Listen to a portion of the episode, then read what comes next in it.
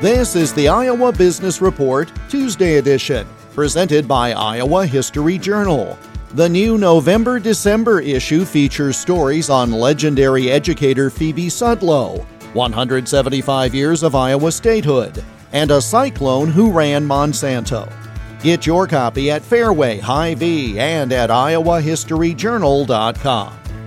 Deborah Giruso of Advance Iowa works regularly with businesses in various stages of transition. I asked her about one of the more common mistakes people make when looking at a succession plan or sale.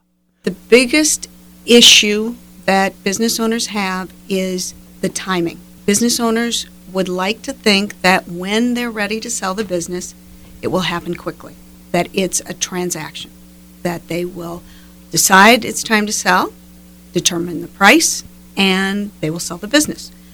And it's a transaction like buying and selling a car or buying and selling a house. And selling a business is very different and it takes more time. It's a process. The business owner needs to recognize that they need to plan, that it's a planning, it's setting the roadmap for when do they want to sell the business, what's the value of the business and how does the value of the business compare to what they think the business is worth? And then who are they going to sell the business to? More with deb giruso of advance iowa on the iowa business report this weekend on many of these stations.